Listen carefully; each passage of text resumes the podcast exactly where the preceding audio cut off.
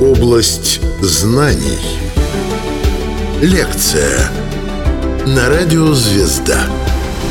Гробница Тутанхамона.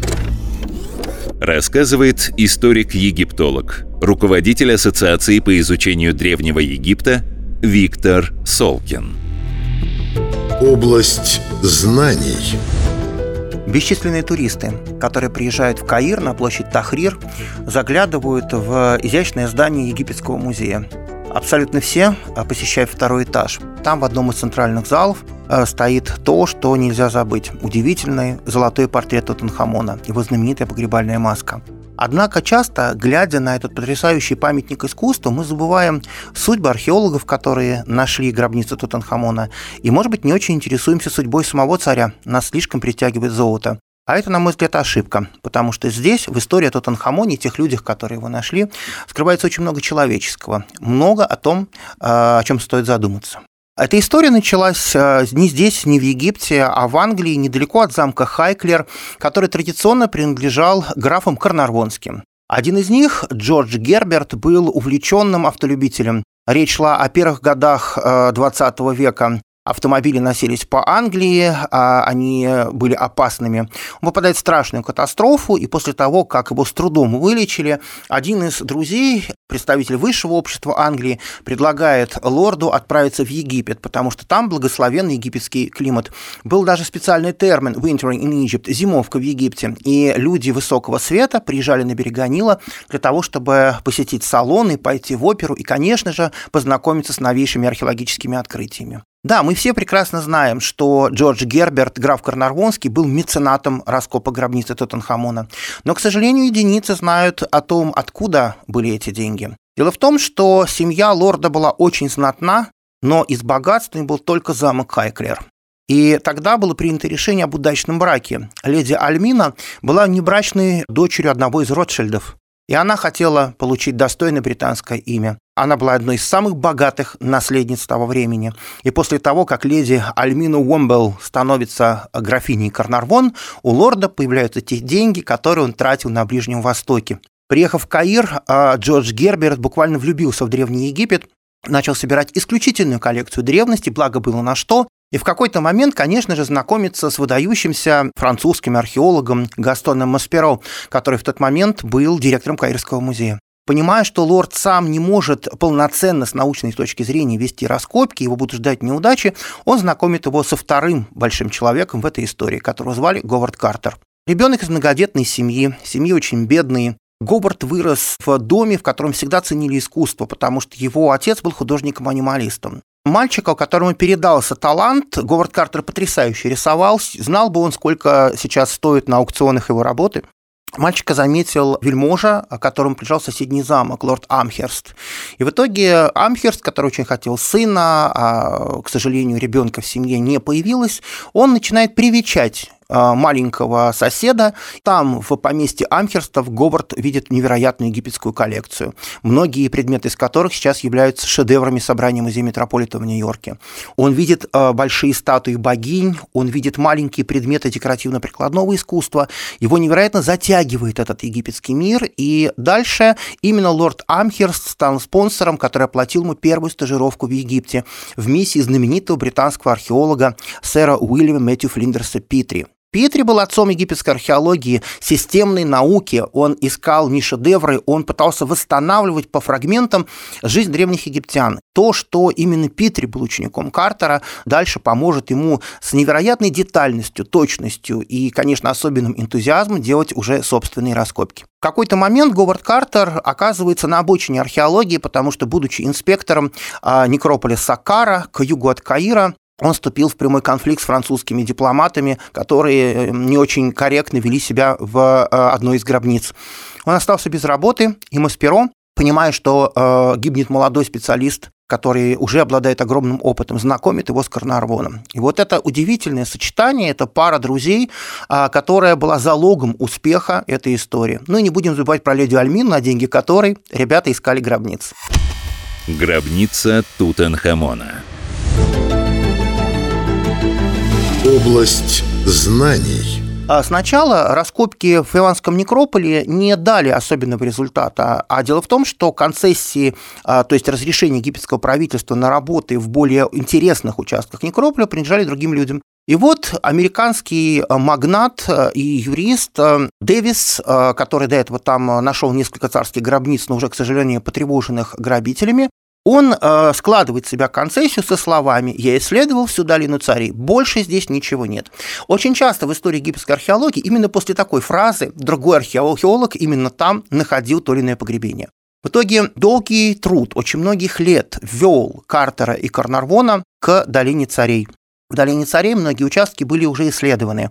Но а, в одном из центральных мест долины была зона, на раскопки которой Масперо не давал разрешения. А дело в том, что когда строили соседнюю гробницу царя Рамсеса VI, который а, жил приблизительно через два века после Тутанхамона, во время строительства гробницы огромное количество щебня было изъято, щебень лежал как подушка, и на этой подушке стояли временные домики, где жили рабочие, строившие царские гробницы. Масперо не хотел их сносить. И только настойчивость Картера и Карнарвона доказала ему, что там может быть что-то. Мы с вами традиционно именно Картеру приписываем находку гробницы. На самом деле в этом была определенная колониальная несправедливость, потому что первую ступеньку в гробнице Тутанхамона нашел совершенно другой человек. А это был мальчик-водонос, который принадлежал к знаменитой семье Абдель-Расул, к семье грабителей гробниц Фиванского некрополя, которые в какой-то момент переквалифицировались в успешных и деятельных помощников археологов. Именно юный Абдель-Расул находит первую ступеньку в гробнице, Картер на самом деле, хоть и не сохранил подробно его имя, он сделал ему большой подарок. Есть замечательный кадр, фотокарточка, на которой стоит юный водонос, и на его груди подлинное ожерелье из гробницы Тутанхамона Хамона, который он несет на себе эту карточку, и сейчас хранят в семье наследников э, э, Абдельрасула, с которыми я лично хорошо знаком. Подумайте вот о чем. Ведь для нас гробница Тутанхамон – это сокровище, которое видите в Каирском музее. Или совсем скоро мы их уже увидим в новом музее, который э, построен у подножия пирамид в Гизе. Для Картера и его команды это была страшная работа. Больше 10 лет. Они не прерывались, даже летом, когда в долине царей бывает 52-55 градусов жары. Это раскаленная пустынная сковорода. Очень многое зависело от того, э, насколько будут сохранены найденные вещи. И э, в команде Картера был потрясающий человек, его звали Альфред Лукас. Это был выдающийся для того времени реставратор. Он спас очень многие вещи, которые были абсолютно сохранными в гробнице, но когда их выносили на сухой воздух египетской пустыни, то порой с деревянных расписных ларей для царского белья прям лентами начинала сползать э, красочная роспись, и Лукасу удалось все это сохранить. То есть вот имя этого человека тоже должно быть обязательно произнесено. Когда заходишь в гробницу Тутанхамона и понимаешь, какая она крохотная, только тогда понимаешь, насколько тесно в ней были положены все те практически 5000 вещей, которые Картер там нашел. И здесь, конечно, совершенно особенным является день 6 ноября 1922 года, когда э, гробница была найдена, и потом представьте, что был расчищен от забутовки первый коридор, была сломана э, стена с царскими печатями XIV века до новой эры. И вот эта знаменитая история, когда Картер просовывает в темноту руку со свечкой, за ним стоит э, Карнарвон и его любимая дочь Эвелин Герберт, и он спрашивает, вы там что-нибудь видите? И Картер, потеряв дар речи сначала, он говорит, да, потрясающие вещи, потому что оттуда из темноты на него выступают золотые образы священных животных, алебастровые чаши, и все вот это невероятное великолепие. В камере четыре гробницы. А первая камера, на которой очень долго работал Картер, это вестибюль. Там и деревянный, покрытый золотом ложе в виде священных животных, знаменитый царский трон, на спинке которого изображен сам царь, сидящий на рассвете солнца, и перед ним его любимая жена Анхисанамон, между прочим, дочь Нефертити которая берет чашку с благовониями, аккуратным таким жестом длинных, тонких пальцев втирает эти благовония а, в плечо мужу. И на ней самой в этот момент большой убор звезды Сириус на голове. Дерево, золото, серебро, фаянс, полудрагоценные камни, а тела царя и царицы выполнены из окрашенные в благородный кремовый цвет э, слоновой кости. То есть все это невероятные произведения искусства, шедевры, к сожалению, безымянных египетских мастеров. Гробница Тутанхамона. Область знаний. Очень долгое время считалось, что Картер э, сначала описал, законсервировал и вывез вещи из первой камеры, только потом была вскрыта погребальная камера. Это оказалось ложью. Дело в том, что и он сам, и его меценат, и, конечно же, леди Эвелин Герберт, они очень хотели посмотреть, ограблена ли гробница, потревожена ли она как-то. Потому что на первичных стенках, входах были вторичные печати. То есть дважды воры проникали в гробницу Тутанхамона, еще в древности их оттуда изгоняли и запечатали гробницу. Вдумайтесь, главным, что интересовало грабителей, было не золото, масло, придворное драгоценное масло, которое а, переливали из амфор а, алебастровых бурдюки, выносили, это было то, что стоило дороже золота. Но а, ведь египетское масло на жаре, оно прогоркает. Это свидетельство того, что ограбление первое было в течение месяца после погребения, и потом уже гробницу запечатали вновь. Для того, чтобы прояснить свет на все обстоятельства, однажды ночью они а, аккуратно делают пролом внизу а, запечатанного входа в погребальную главную камеру. Вот они туда протиснулись и дальше увидели нетронутые запечатанные саркофаги. И поэтому, когда потом уже при присутствии знати и министерских служащих Египта официально делалось открытие этой погребальной камеры, то был специально построен высокий помост, и вот в этом помосте был скрыт пролом, который был сделан на самом деле раньше. Центральная камера гробницы Тутанхамона, она была практически полностью закрыта гигантскими ковчегами. Это деревянные, покрытые золотом ящики. И, кстати, это единственная камера, которая расписана. Там есть росписи, которые иллюстрируют церемонию погребения Тутанхамона и э, то, как боги принимают его в свои объятия в пространстве нового мира. А, четыре деревянных позолоченных ковчега, внутри которых каждый по принципу меньшего ящика в больший стоял друг в друге. В них а, саркофаг, сделанный из солнечного кварцита, и по углам этого саркофага великие богини-защитницы, у них руки-крылья, они своими руками-крыльями защищают имена умершего царя. Внутри этого э, саркофага три вставленных один в другой гроба в форме человеческого тела с атрибутами и символами бога Осириса, с невероятными э, лицами. Если два внешние и средние гроба сделаны из кедрового дерева, покрыты золотом, богато инкрустированы полудрагоценными камнями и смальтой, то внутренний гроб из чистого золота 110 килограммов, причем это не только вес металла, это фантастическое произведение искусства. Здесь и маска царя, и изображение богинь-защитниц, и священные тексты, и огромная крылатая богиня Исида, которая на изножье гроба хранит Осириса так, как она хранит всех тех царей, покровительницей которых она является. Понятно, что э, здесь были еще одни удивительные свидетельства, потому что, например, на священных символах царской власти, на грифе, на змее, на лбу золотого гроба, посреди всей этой роскоши и рядом с парадными царскими засохшими, естественно, венками, там был маленький веночек из полевых васильков, который, судя по всему, во время погребальной церемонии на э, символы власти мужу надела вдова, э, царица Анхисанамон, э, любимая дочь царицы Нефертити. Когда Картер изучал а, содержимое гроба, он действовал как ученый начала 20 века. Это очень важно понимать.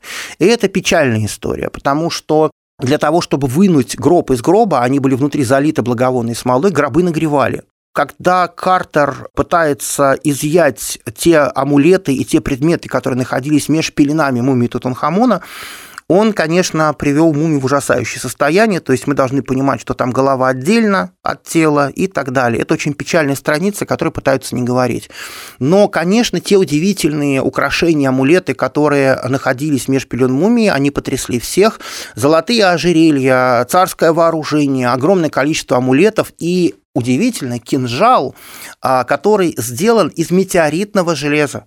В Египте не было как такового железа, потому что не было источников этого металла. То железо, которое было метеоритным, они так его называли, биоНП, труда небесная, оно было металлом, который был связан с магией, с охранными церемониями, он был безумно дорогой.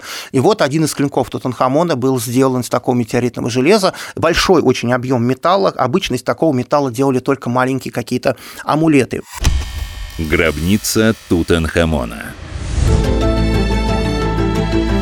Область знаний. Помимо того, насколько роскошны были сами эти саркофаги, на ковчегах, а, которые были деревянными ящиками снаружи, да, было огромное количество изображений, то есть по золоту, по дереву, по гипсу были а, изображены, а, в том числе иллюстрации к поразительной тайной книге света, и там Бог предвечный, и вокруг него священный змей, кусающий свой хвост, знак бесконечности, от него исходит свет, и духи несут его тайное тело, и зарождается заря нового дня, и Тутанхамон – спутник э, этого Бога, и подобно тому, как Бог предвечный не знает смерти, так в своем ином существовании и царь Тутанхамон должен обрести э, жизнь вечную. Особым э, интересным помещением царской гробницы была так называемая сокровенная сокровищница.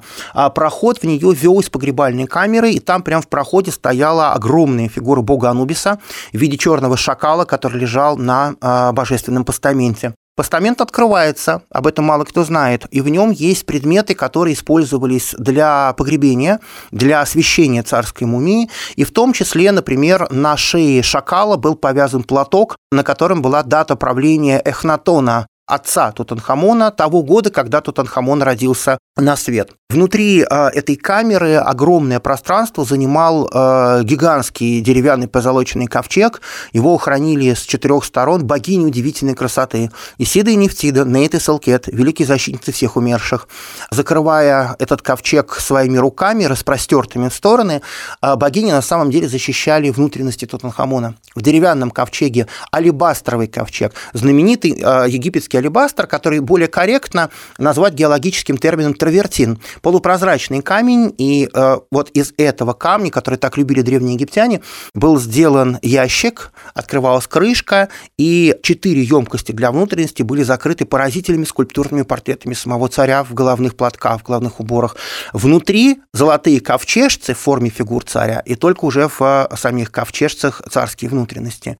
Среди огромного количества статуй богов и, например, моделей кораблей, на которых Тутанхамон должен совершить посмертное э, странствие в великий священный город Абидос, именно там, в сокровенной сокровищнице, таилось свидетельство о главной загадке и о главной трагедии жизни царя. Э, там в особом ящике, в э, золотых саркофагах, позолоченных деревянных, простите, лежали мумии двух мертворожденных дочек которые не смогла выносить царица Анхисанамон.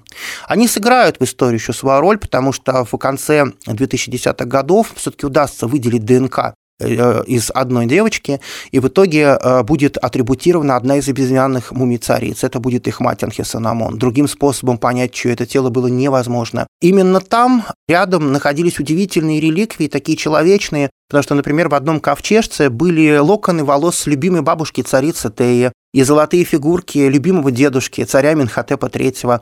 Там были личные игрушки и царское огниво, одеяния и зеркала, все то, что сопровождало царя в иной мир. Исследование мумии Тутанхамона, проведенные в последние годы, показало, что он был очень э, ослабленным юношей, э, он прожил э, до 19 лет, он был плодом инцеста, он, его отцу его родила собственная сестра, Дальше, судя по всему, царь попадает в катастрофу, он падает с колесницы, и колесница проехалась по части его тела. Именно поэтому на мумии такое количество изображений сердечного скоробея. Для египтян сердце – мера всех вещей, а тот сосуд, который будет а, взвешен на загробном суде. У Тутанхамона сердце было раздавлено колесом колесницы, и поэтому а, огромное количество амулетов-заместителей было положено в эту гробницу. На самом деле э, история Тутанхамона – это не только вещи из гробницы, это множество храмов в Карнаке и Луксоре, э, это замечательный заупокойный храм на западе Фиф, это фантастические по качеству, по художественному уровню статуи, э, которыми он заполнен весь Египет. Его отец Ахнатон был религиозным реформатором, еретиком и борцом за богами. Он сам реставрировал традиционную культуру страны.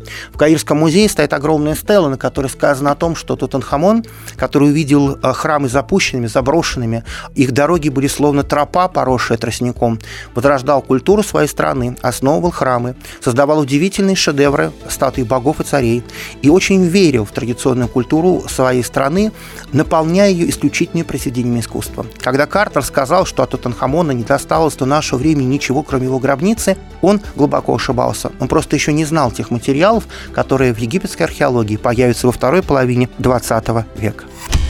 Рассказывал историк-египтолог руководитель Ассоциации по изучению Древнего Египта Виктор Солкин.